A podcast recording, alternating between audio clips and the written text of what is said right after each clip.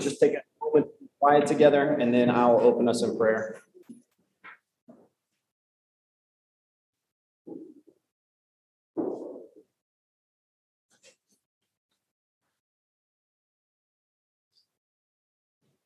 Holy Spirit, I just pray that you would quiet our minds and our hearts this morning, that you would grant us peace as we are in the midst of our brothers and sisters.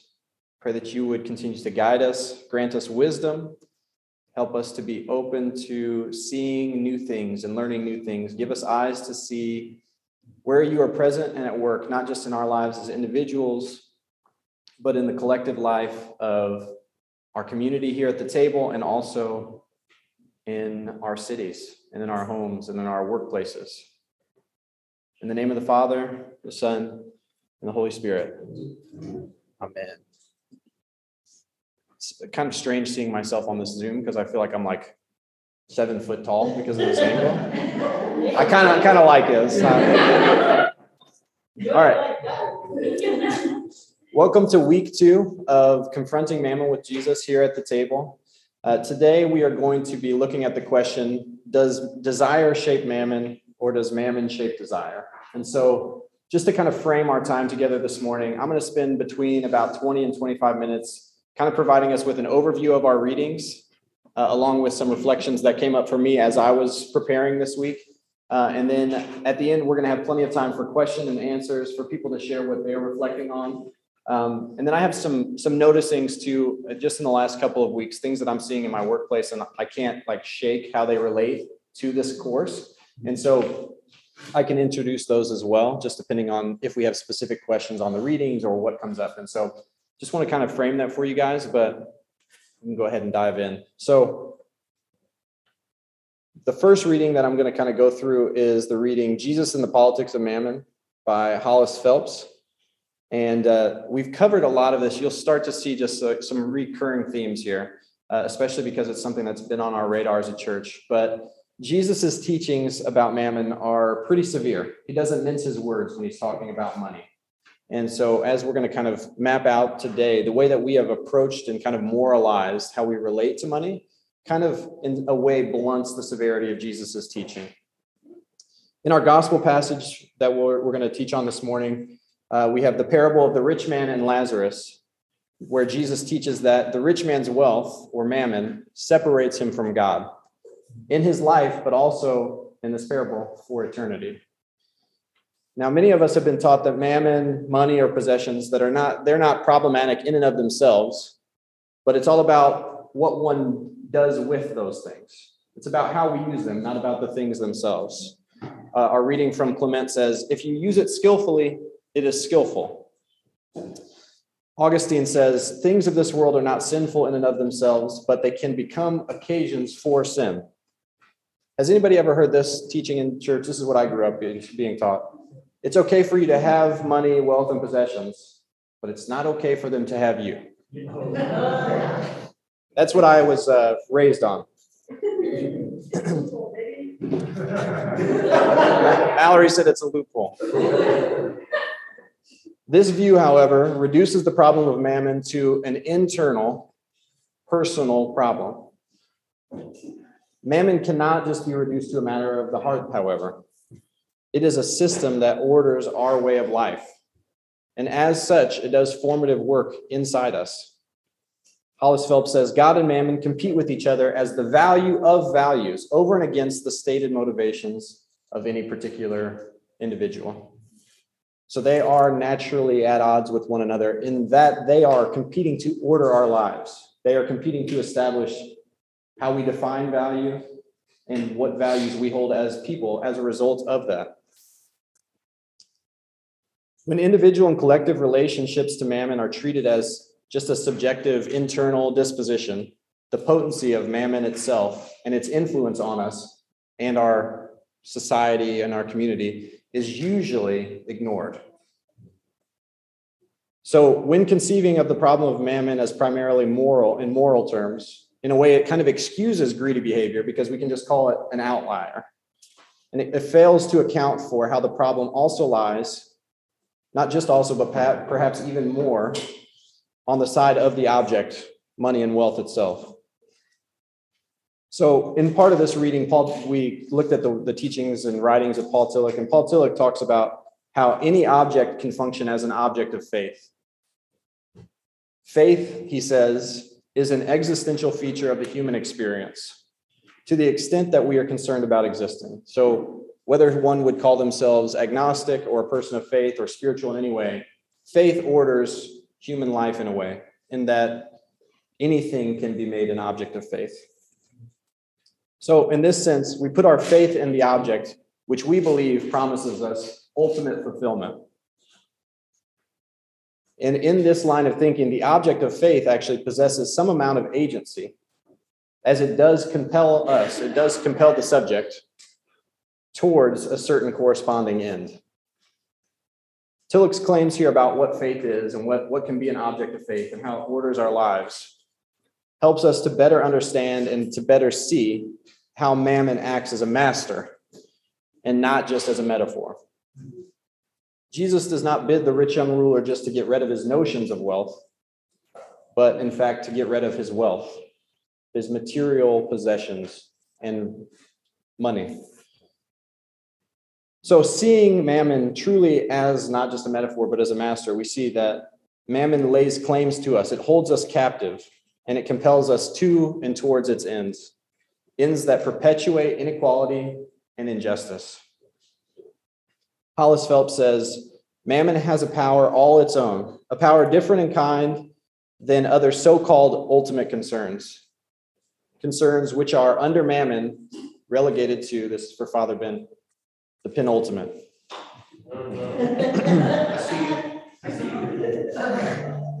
so he goes on to say the only real rival is God, which is why Jesus says we cannot serve both God and mammon. So to say this more frankly here, when Phelps is saying that mammon has a power all its own and it renders all other values as secondary, at least secondary, if you just sit back and think about life, right? Like as we've started to wade into looking at what mammon is, we've come to realize that it's the water that we swim in here at the table, right? It orders much of our week, where we go to work, how we uh, define what success is.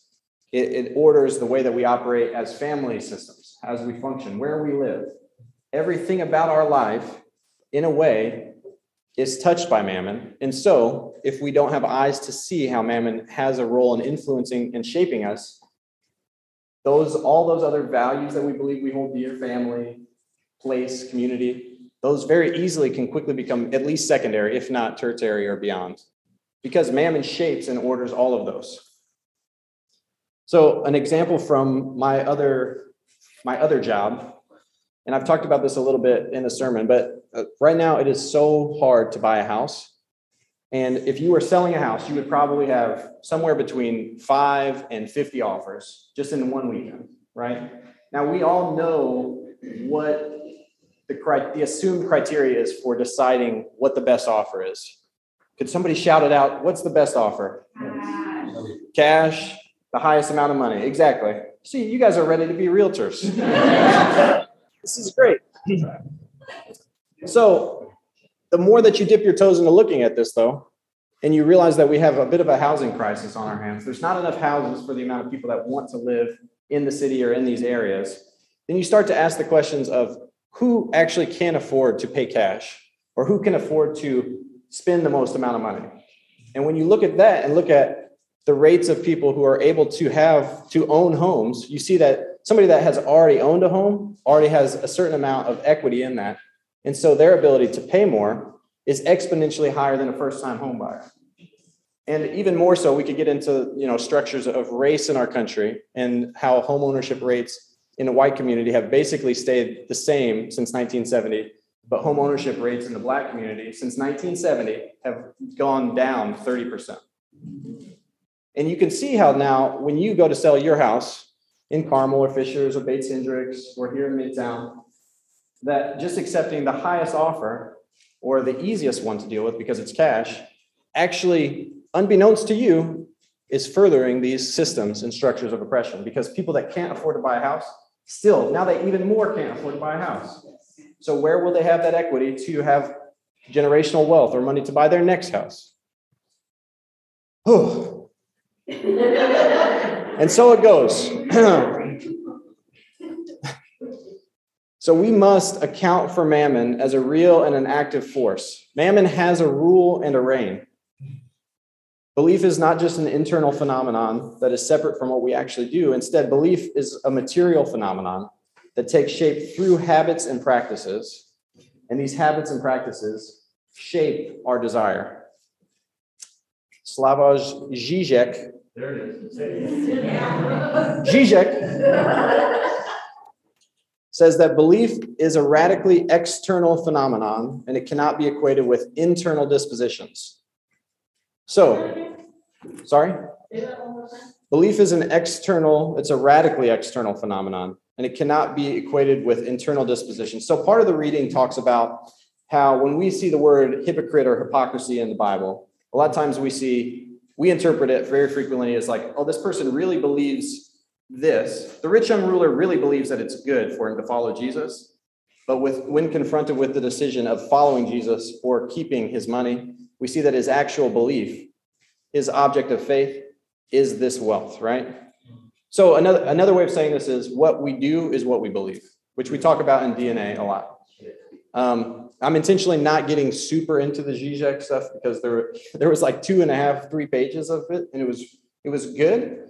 But I think sometimes like bridging the gap philosophically to pastorally and then to like out into the like into the workplace I, I, we just need like another two hours today, and I think we could do it. But there's a lot of work to do. But I think I think most simply what he's saying is what we do is what we believe, and that's why in Scripture they talk about this, and Hollis Phelps talks about this in the reading. But that's why in Scripture we see that there's this dichotomy of belief and unbelief. Help my unbelief, because if I help my unbelief in in God, so that I would actually have faith enough to follow Christ, right? It's not just hypocrisy. It's not me acting against what I truly believe. So, in the cases of the rich young ruler and the rich man in the story with Lazarus, each man is judged by what they do or by what they have done, and neither is judged by what they believe. So, again, when we do something that goes against our state of belief, our actual beliefs are actually being revealed. Now, this all goes back to desire, which we focus on a lot in our DNA groups. We start asking questions about, okay, why does this seem like a good idea? What do you want? That's like, that seems to be the question that Jesus is asking throughout all of Scripture at its core. What do you want? What do you want? But a change in desire here, a change in ordering our desire as it relates to mammon, can only result through material reorientation. So it requires a change in our practices and our habits. And there's a quote from Hollis Phelps that I included here. It says, such material orientation cannot be reduced to a unilateral act of the will. So the will is not sufficient in and of itself. The heart is willing, but the flesh is weak. You can't just wake up today and hear the sermon or this class and say, okay, I'm going to change my desires. We have tried a lot of different ways in the church of doing that. We, I think most frequently, at least in my experience, we believe that if we feel bad enough, then we will want something different than what we want. If we can shame ourselves enough for wanting the things we want, then all of a sudden what we want will change. But I don't think that that's, it's not working out great. Let's say.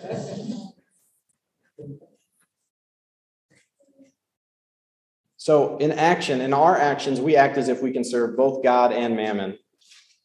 And when we blunt the severity of Jesus' teaching on mammon, by moralizing it and internalizing it, we actually are allowing mammon to rule and order our lives. The problem of mammon can take the form of individual greed or desire, but it cannot be reduced just to those. It is primarily structural and it's symbolic rather than just moral. Mammon, because it facilitates access to our needs, our wants, and our desires, functions by default as the source of our values, as the source of our values. Indeed, it is it represents how we navigate our very being in the world and living. Even if our stated desires are otherwise. We direct our time and attention and devotion towards mammon, not necessarily because of some moral weakness we have or fault in us, but because we have to. The world runs on mammon, so how is one to live in the world except through it? This is why we've come to say this is the water that we've swim, we're swimming in. The, the alternative since birth for you has been to drown in this system of mammon, right? So it feels that we have reached an impossible point in this teaching about mammon. But this is actually fundamental to the teaching of Jesus. That's one of our gospel passages for today. Jesus says that what is impossible for mortals is possible for God. Jesus, God in the flesh, our clearest image of what God's character looks like, enacts what he says. He opposes mammon. And in doing so, he offers us here at the table a glimpse of what an alternative to mammon might look like.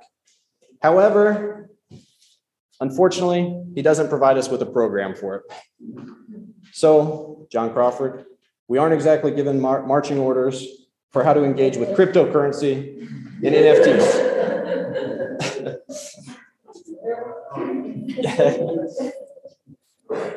the second reading for this week was Poverty and God by Herbert McCabe.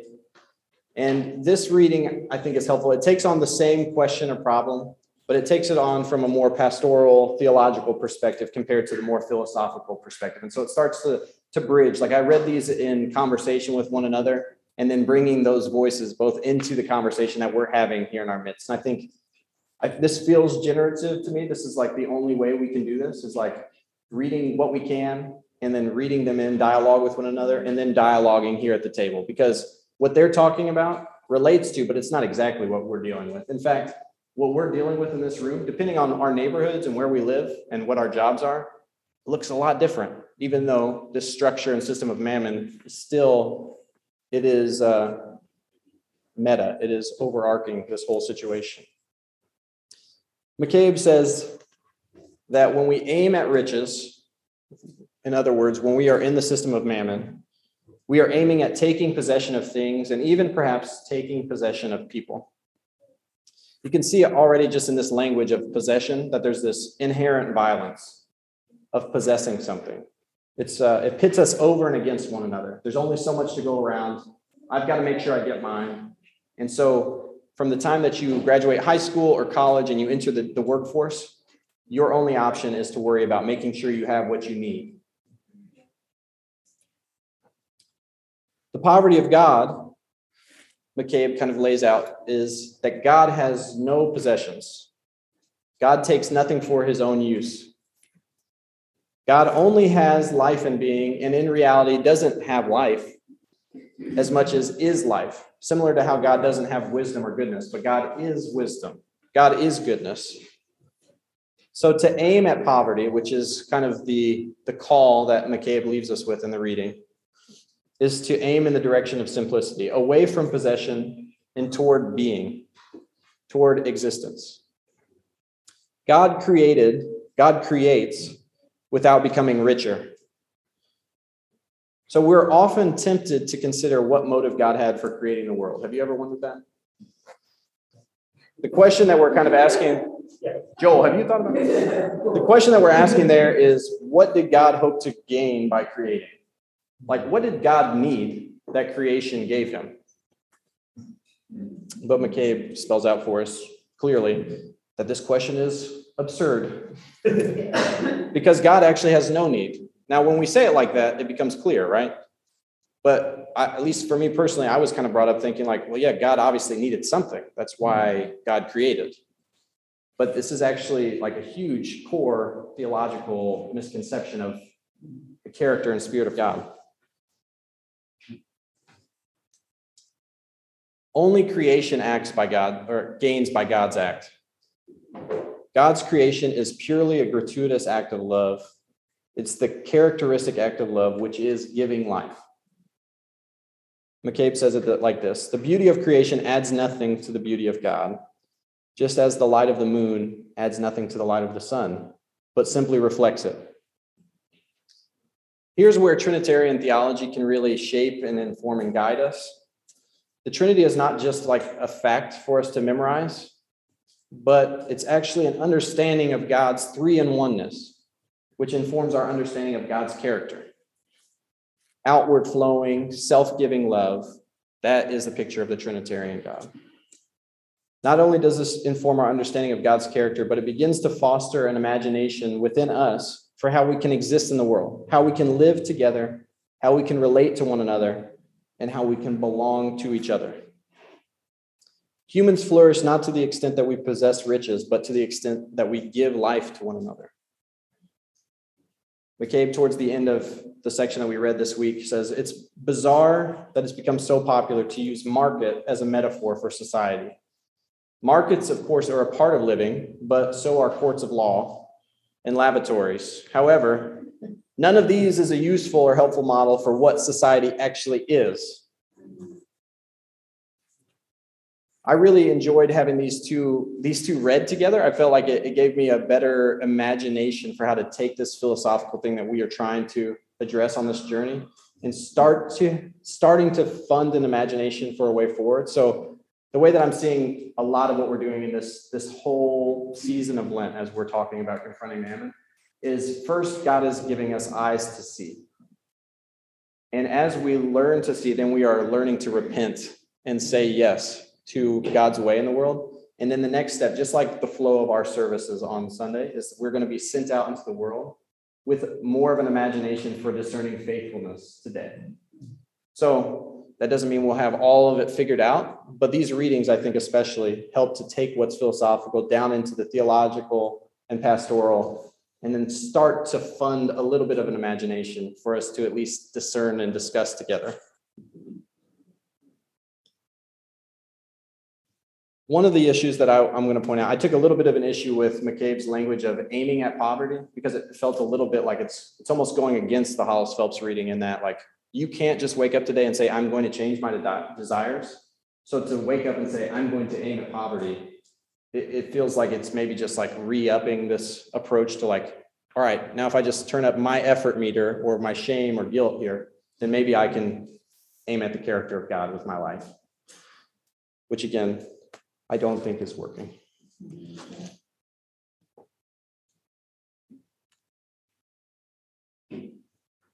Okay.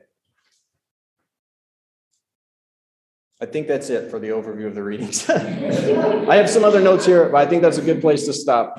Do you guys have any reflections or questions that we can discuss and discern together?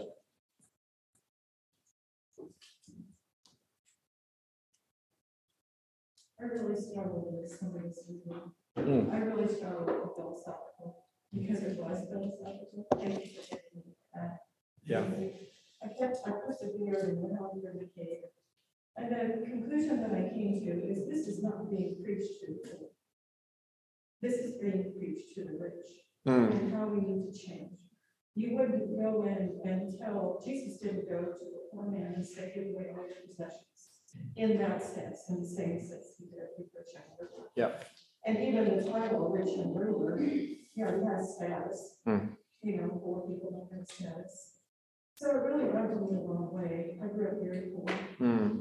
And I don't look like I did now, but I did. And and yet the truth is the motivation is for everybody who's poor is to not be poor. Right. And so we don't come in with this teaching and say, this is how you want to be. Mm. Aren't you just still looking at your food? Mm. Because right. you know you're not. Yes. And the world doesn't function. Mm. And so it was hard. Mm. It was hard, and I had a lot of yeah. around that because I know what it is to live without gas and electricity and water, mm. and without food, and without clothing, and to make it yourself. Yeah and I'm grateful for, for the ability to do, you know, some of those creative things in the midst of poverty, but it's not always that way. Yeah. And so this is the grown up message. Mm. This is not a message you would send to a mm. Yeah. Yeah. So I had to kind of struggle through that. Yeah. And then, of course, come around and say, oh, yeah, well, we heard it from him and haven't you? Mm. And so, yeah, it's kind of a, it was, it was a struggle. Yeah. Yeah. Thank you for sharing that. So for you online, if you couldn't hear, Sylvia was mentioning that the reading was a struggle this week, especially because on the more philosophical side, this is not a message for those who are in poverty or in lack. Uh, it's not a message that's one size fits all. And yeah, I think actually what you said kind of struck a nerve. Ryan shared some thoughts earlier in the week about these readings, and uh, I wasn't sure how to incorporate them into my sermon fully. But one thing that is coming up as you were sharing was that in both of these stories, the rich young ruler and the rich man and Lazarus, Lazarus is the only person that has a name. And so I do think that there's something to be mined here about identity. And the rich young ruler, that, that is what preceded him and named him. Same in the story with Lazarus. It was the rich man and Lazarus. And so I, I think, unfortunately, it doesn't uncomplicate the situation. In fact, it just more makes it even more complicated for us to live in this tension. But I'm really thankful that you shared that. And that's something that I've even last week when we were in this class, we were talking, as we talk about this being the water that we're swimming in, um, I, I think, just speaking for myself, it feels like very much a white man's privileged perspective to be like, get me out of this water. You know, like just like philosophically suck me out of this, you know? But like, what about the people all around me that are drowning? I, I don't know. I don't know what to do about it. I, I, I know that just leaving the water would not be doesn't, that doesn't feel like faithfulness, but what does that mean? I'm not hundred percent sure. I think Ben is gonna nail that next week.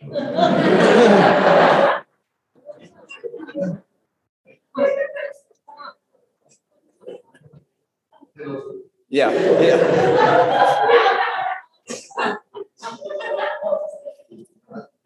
I do, uh, I wanted to, if I, I could just comment on that. I think there's, there's a difference when we, when we read these things in light of, there's a system that, that's being critiqued here. These are principalities and power.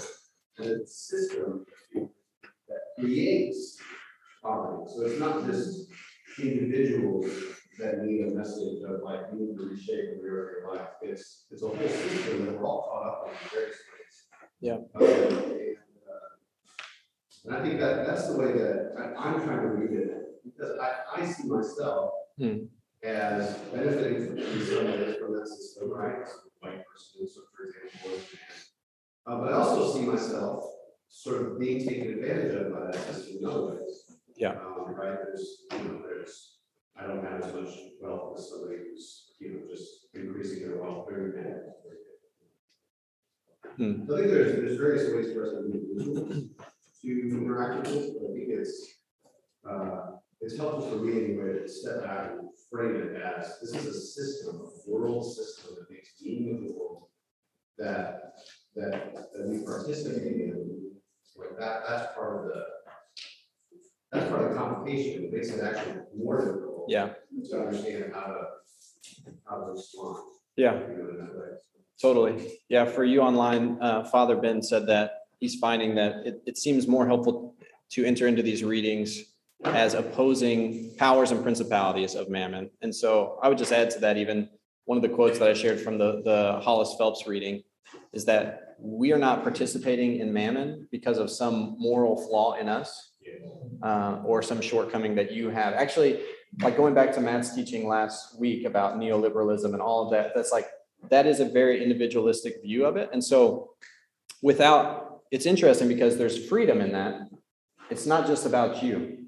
It's not just about how you're relating to money. That's part of it, I'm sure. But you're also not, we're not off the hook, right? So it's instead of it being like a shame-based motivator, we are actually being invited into the way of a kingdom. You know, to be an embodiment of that, a first fruit of that. And so it, it can feel like a tiny shift, but to me, it feels like such a total different posture and reorientation to how we enter into these things. Isaiah. Uh, kind of, well, Sylvia said, Josie and I were talking last night about the reading, the that the, reading? That's how I'm saying it, but I don't really know. No, I, I don't know either. And I think, no, it was in. Yeah, yeah, and, and we kind of had similar feelings, like, I think kind of what Ben said, like, I think Phelps critiques the system, but McCabe felt very personal and hmm. didn't feel to be like talking about the system in general. It was just like aim for poverty. Yeah. Which felt really weird, like, we were talking about how like, we were just read the Beatitudes, right? And it's like, blessed are the poor. And that's like, that seems like a reorientation of the system, right? Yes. Like, blessed are the people in the bottom, but nobody's like, and you know, blessed are you when they persecute you, but it's like, nobody's like, blessed is persecution. Like, Right. you know, go aim for persecution, like Yeah. aim for, you know, it's like, like aim for poverty felt so, so weird. Yes. Um, And, and it felt like, uh, felt like some medieval philosophical, like psychobabble. Like, Yeah. uh, Yeah, yeah, I interesting. don't know, I didn't, we didn't really, Well, Enjoy it. Add to. Yeah. like, Something I was reflecting on, well, two things. One is, yeah, Jesus isn't saying blessed is poverty, but when I think of Jesus, so poverty growing up overseas, Hmm. right, in West Africa, it's disease, you're dying, right? Yeah. Or you're oppressed. And for Jesus in that space, talking about poverty, like, it is very intense. what you're going. But Jesus comes and he heals. You. Yeah. You know, and like he restores them. And he's like, blessed are you, like, I am going, I'm going to bless you and heal you of your disease. I'm in community now, because Mm. you were outcast, right? Like, he's flipping everything upside down. So that, that's been helpful for me, just to think about how it's ministry, this Mm. word to like restore and be with the people who are Christians. But I did, what I did like about that reading though, is, um, and you talked about it, Spencer, is just how God isn't possessing everything. Hmm. I still can't, I can't believe that in my bones. Hmm. Like, Yeah. I know the earth is his footstool, Right. like, he commands the heavens, Mm. like, this is God's, he possesses it all, and he hmm. constantly is wanting. Yeah. Right, and I'm like, wait a minute, wait a minute, there is something here about like God just freely being that I don't feel like. Mm, mm, yeah, that's good. Yeah, for those of you online, Isaiah and Josie just shared that they kind of struggled with uh, McCabe reading, McCabe. Sorry, now I'm. Why are you doing this to me? I I had a, I had a thing I was doing. Now I don't know what to do. They, they struggled with the reading because in a, in a sense, it almost felt like it was uh, saying, you know, blessed is poverty. And so they're reading this intention with our reading of the Beatitudes and how that's not, Jesus isn't saying blessed is poverty or blessed is persecution. But at the same time, Jesus is going to those who are poor and saying, blessed are the poor and healing those who are sick. And so there's some, again, some more wrestling going on between these texts. Matt? Yeah, I, the, the, the thing that bridges this for me is that Jesus' invitation to the rich young ruler isn't give away your money and go live destitute. His invitation is give away your commitment to mammon and follow the kingdom economy. Hmm. And this is where I think, I, I read McCabe as assuming the kingdom economy, but he needed to make it more explicit. Because thinking about just poverty or riches, poverty or riches without any other larger frame. Right. Does keep it inside of the world of man. Yep. And you're right, so yeah, there's nothing valorizing about being starving or being diseased. Right, or or dealing with the systemic issues of poverty and how that impacts education and family life and all that. But the invitation is into this group of people who are taken care of by someone and learn how to live in abundance together. And I think that, that that's how we stand against mammon. It isn't valorizing poverty, Mhm, mhm. uh, but it's, it's by creating a counter politic, a counter way of being in the world. Hmm. That, in that way of being, pushes up against me. Yeah, yeah. Father Matt was saying that what helps to bridge this gap for him is that Jesus's command to the rich young ruler isn't to give away all of his possessions and then li- live a life of destitution, but for him to give away his possessions and then follow the way of Jesus. And so to live into this community, this kingdom way of life that's opposing mammon, but also there's not just a pure rejection of the fact that money or things exist. It's not just asceticism, but it is I think Father Ben is going to get into this a little bit next week, but Jesus is like, you know, eating. There's perfume, expensive perfumes being poured out, things like that. So Jesus isn't just living in a cave and saying, I just reject money at all or possessions and running around naked. But there's there's some other kingdom imagination. there's other kingdom imagination that's funding a way forward here. Marissa. but I think sort of like idea for me is, it strikes me as your story about Lazarus today, like the name Lazarus means God helps. And the idea of like, so the names are the rich young ruler and God helps. And this idea of like, like his, this one identity is found in like, I will provide for myself and my, my, identity- or my, my dependency is upon providing and like making a name for myself Mhm. versus my dependency is upon God, my dependency is upon his kingdom of people, and I think, so uh, I think for me, like, the idea of like kind of switching the word damage to, to like, where am I like depending, like, where am I putting my like Hmm. dependence for getting me through the day, or getting me to whatever, like, where am I looking for that? Um, it's really helpful for me, and I think when I, when I learned about like Lazarus meant God helps, in Mhm. your sermon, I was like, that feels like such a, an opposing, an opposing thing versus just like, oh, Lazarus is holy because he's poor, like, Yeah. no, he's holy because he's depending on God. Yeah, yeah. Um, and I think that was really, really helpful for me. Yeah, that's really good. So Marissa is sharing that even just the name, so the rich young ruler or the rich man, and then Lazarus. Lazarus means God helps. And so seeing those things as being in opposition, they're opposite ways of approaching the world. Actually, in the passage right before Jesus talks about the rich man and Lazarus, he is talking to the Pharisees and he says that uh, now that the kingdom, the good news of the kingdom has been proclaimed by John, that there are those of you who are trying to take it by force.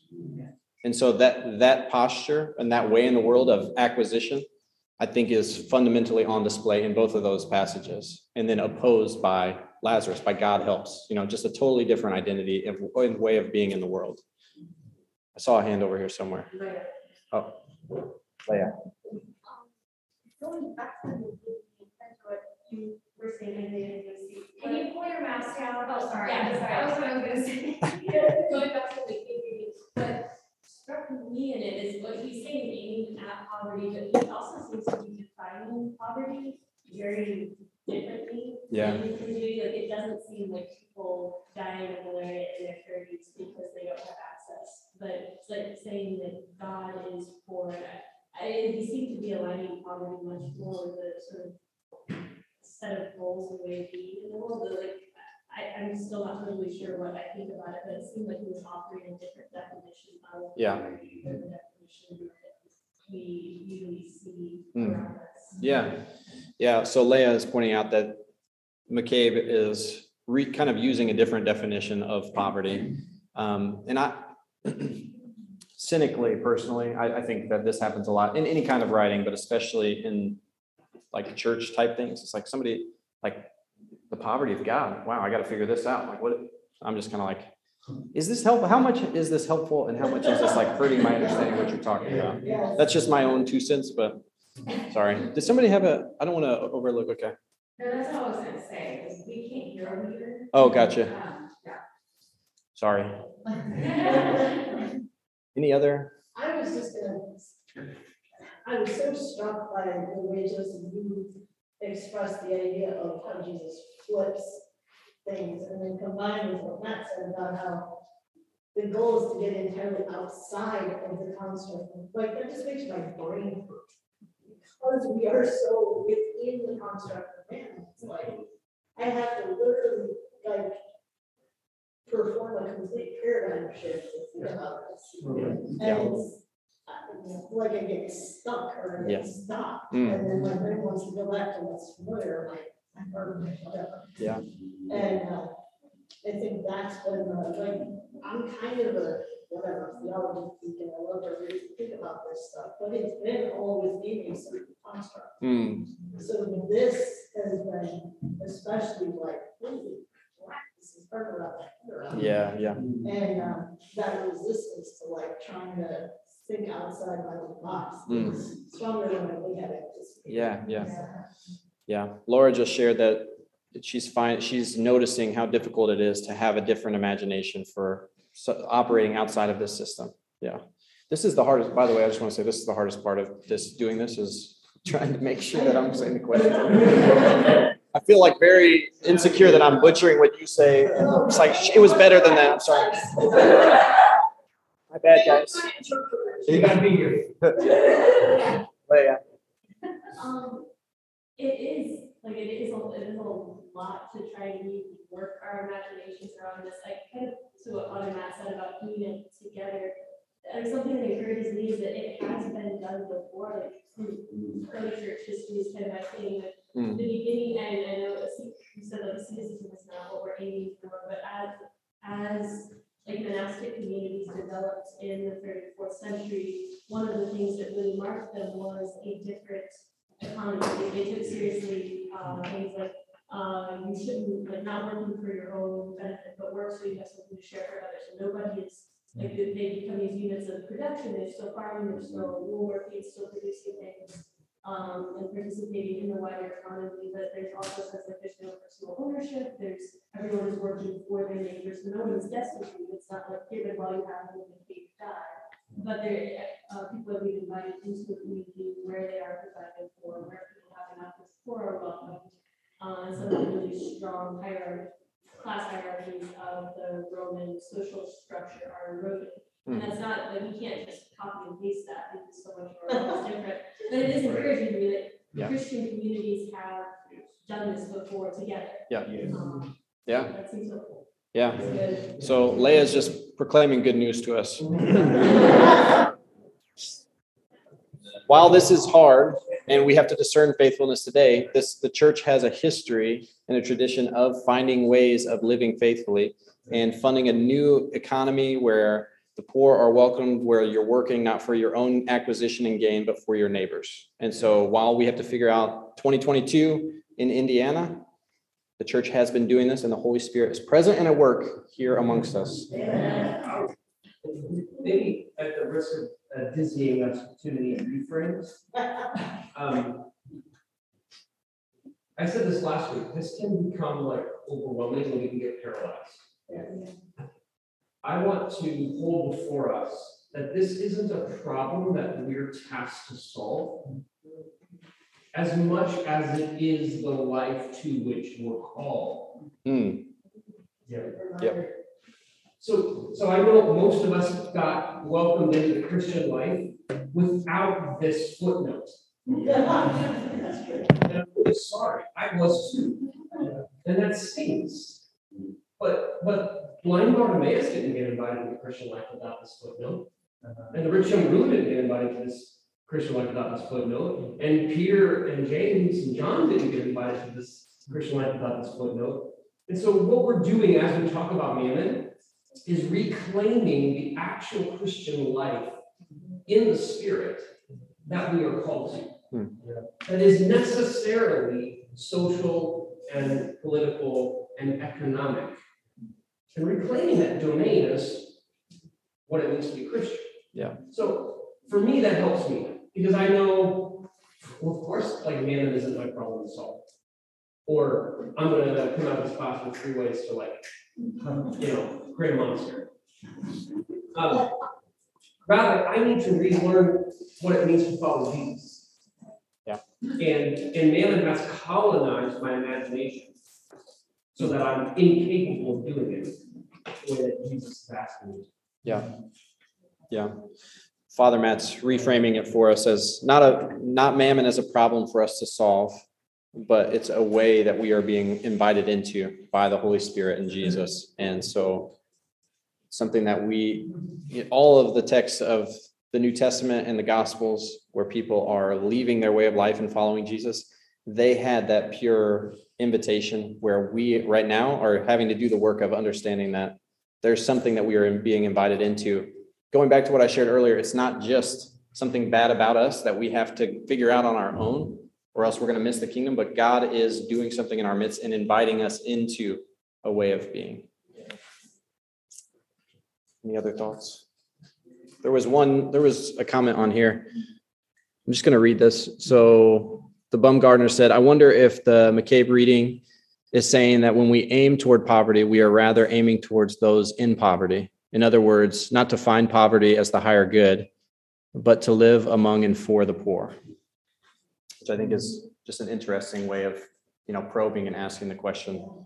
Um, one thing that struck me about just even this conversation this morning is we are very sectioned off from and, you know, uh, insulated from people that are in different socioeconomic classes than us. Even in my neighborhood, when we moved into Bates-Hendricks seven years ago to plant a church, like we, we really wanted to be like out there for Jesus, you know, like we wanted to live downtown and like this is where we want to be. And like very quickly I realized that like there's a lot of people that are doing this same thing, whether it's church related or not, and they all just happen to be like, you know, about to be 30 middle class white Americans. So like it's very hard. We are very stratified and segmented as a population. And so this idea of being in and among and for the poor, and like it, it, I don't know how we do that work, but I do think that's part of the work that we are being invited into. Sorry, just a thought about that, like, I think about what that means a lot, and like, I can't, I always come to the conclusion, I'm not saying it's right, but like, that if I'm just like, hey, I'm just gonna live among the poor, like, my actual wealth becomes destructive to their lives. Like, the only way I can actually live among the poor is to actually, like, be for myself. Because when I just like take my wealth into a, like, a poor community, like, eventually, like, it gentrifies the community, like, it, it caught, like, it actually causes destruction to the community. I don't know, this is, Yeah, sure, sure. but I just, like, it feels like there's like a material call more than just like, hey, go decentralized poverty. Mm, mm, Yeah, I guess, as I would maybe add to that a little bit in that proximity still matters, it's still resulting. And kind of combining what one word that just commented and what Lynn was saying, like, if I just go in there with my wealth to serve myself, then yes, I am causing destruction. But if I go in there to serve the community, to serve my neighbor, there's a way that I can do that that does not cause destruction, right? Now, it doesn't mean that I should retain all of my wealth in that community. There is a material call to it, absolutely. But I, I think that what Spencer said about the, uh, words are hard, I can't think of the name, but like the challenge of getting that proximity. Yeah, and how sort of segregated things are, even that is a construct yeah, Right, if we don't have to see the poor, if we don't have to see people who are in different Yeah. circumstances, culturally, associated, whatever, yeah, it's very easy to just continue, and so I think that proximity absolutely has to be part of how we change this, yeah, even if it means rethinking what wealth is and how we use it, et cetera, or especially that. part of it. Mhm, I don't know. yeah, no, I mean, I think just to oversimplify what both of you just said, like, I think there is like, especially white flight and like the advent of suburbia and the American dream moving out of the city. That's like part of a siphoning off of society and actually separating intentionally from different communities, people that are poor, people of color. And now, so that's, that's bad, just so you know. That's bad. But now also, if you just say, I want to live in a poor black neighborhood, what can happen from you moving into that neighborhood is one, are you, are you sure you're not colonizing this neighborhood intentionally or unintentionally? Are you raising the property values, great for you, and raising the property taxes, bad for the residents that have lived there for 50 years? And so it's very, very complicated. However, I do want to say in response, Isaiah, to what you're sharing, I'm thankful that this confrontation to these systems is also includes in this country, you know, that we can start to politically activate because is that maybe part of how the church I think that I have experienced growing up is like, let's do a canned food drive. Let's take sleeping bags to homeless people. All of that is good. I'm not saying that that's bad. However, the white church that I've experienced by and large does not know how to activate on a political level for our neighbors and for the least of these. And the reason that we don't know how to do it is because most of the people I talk to when it's election season is like, it doesn't really matter who's president because I'm okay. I'm like a middle class white American. And so learning to see these things and then starting to find a way to organize your life around caring for the least of these. I hope that there is an imagination for us to be able to live in and among other people and to eliminate poverty even. But we're not going to do it all this Sunday. But I do I do think this is like this is the imagination though that I think we're being invited into. It's like it's not just, not just going and living by poor people. That doesn't mean you, you like checked your box. You know, like we are resisting and opposing mammon.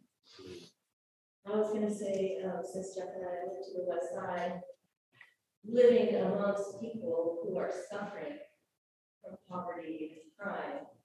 We, our, our farm backs up right up to section eight. apartment complexes, And there's a lot that happens there.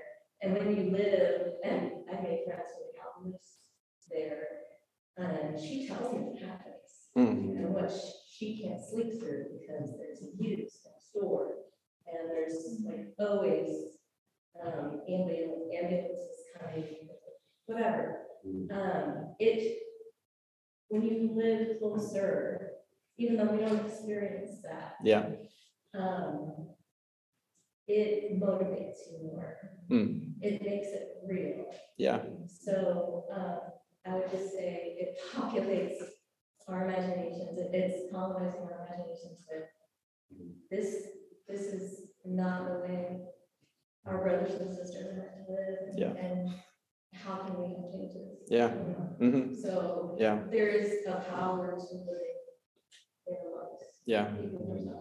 Yeah, yeah, Mary Ellen just shared that moving to where they have on the west side, where their farm is, has, there's a power to proximity to be able to actually see what's going on in community and to start to feel that call or have an imagination for how to care for people or to just care about what's happening.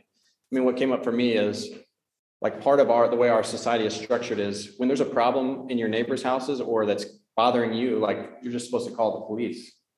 But actually, when you know the people that live there and you know what's going on, then calling the, police is actually maybe is like you're just kind of opting out of community, right? And I'm not saying there's never a time to call the police, but we are being invited into a different imagination for how to relate to one another. You know, when there's loud music next door, calling the police is it, uh, it's, it's inhumane, it's dehumanizing because actually a human would talk to another human about it. And we all have experienced in the last few years what kind of violence can be brought on by just calling the police, the quick and easy thing to do.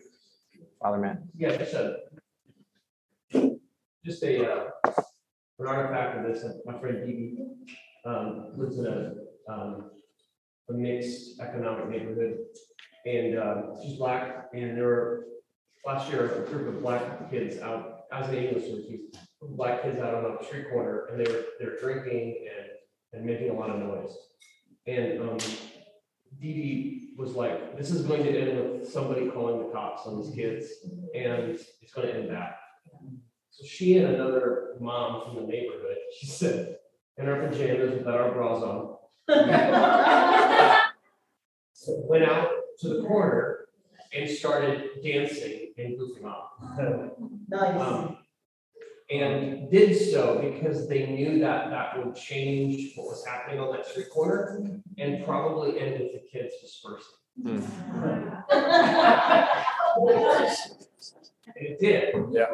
And she explicitly did it to take responsibility for her neighborhood Yep. and to keep the police away from the children. Yeah. Um, and so I just share that to say like, there, there's an imagination there and a, and a commitment to people there Yeah. that I need to learn from. Yeah, yeah, totally. Right, and that's, a- that's an example of what you're talking about. Yeah. As the, can I do this where he does this? Yeah. Yeah, go ahead. Yeah, I think something, um, that strikes me too as sort of this like, um, a a product of mammon is, I think especially growing up in a middle class white church, there was always this push of like, go and like help the poor and you know, and and it was a very individual, individualistic idea. Yeah. Like you yourself, go and do this thing.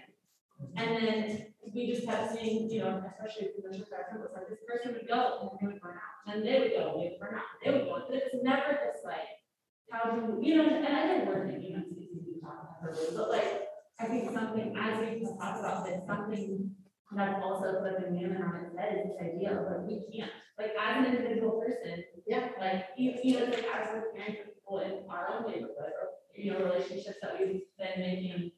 Um, I just realized, I'm like, I would be totally burned out right now, but because we are trying to do this as like a community or whatever, like.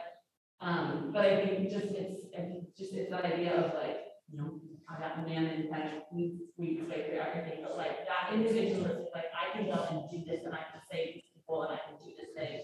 Yeah. Instead of saying like, hey, let's all together live life in this thing, and hmm. then, and then it will sort of also, you know, we will be dancing on the streets for all this. Yeah.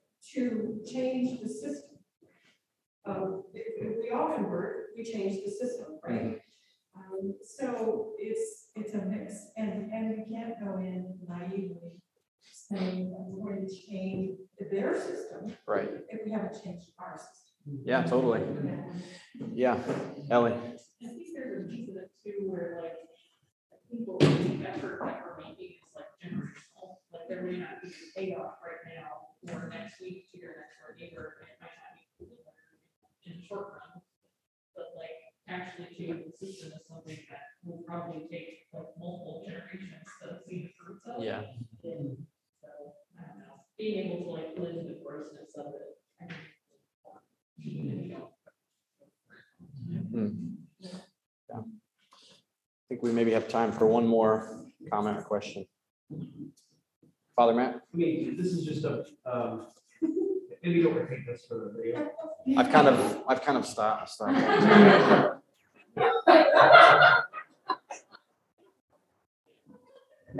Guess I know what I'll be repenting of today during the confession.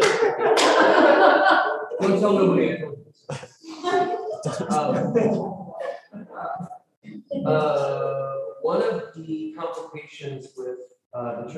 talking to, uh, Samaritan Missionary Baptist Church, is that their building is old enough to be on the historic register of buildings. But the historic register of buildings has certain, uh, standards and, um, qualifications that you have to meet in order to be on that. And, uh, they, um, Good Samaritan doesn't meet those. Uh, meaning taking care of it. Also, Good Samaritans had issues with the city trying to encroach on their land and take property that they're not using, which is very valuable in their neighborhood now. Um, one of the things that Ben and Spencer and I have been discussing with Deontay is, um, the city doesn't take white people's land. Just doesn't, like, like it would a historic black church's land. And so I want to dismantle the system that privileges my white skin economically at the disadvantages of black people. I want that to go away. But can I use that? Can I squat, can I, can I squat next to a black brother and say, now try to take this, right? What happens now? Hmm. Right? Um, now, I'm not saying that's what we're going to do or should do. But I'm saying that's, uh, I think that's part of, that's towards getting creative pushing back against mammon, even if the system doesn't change.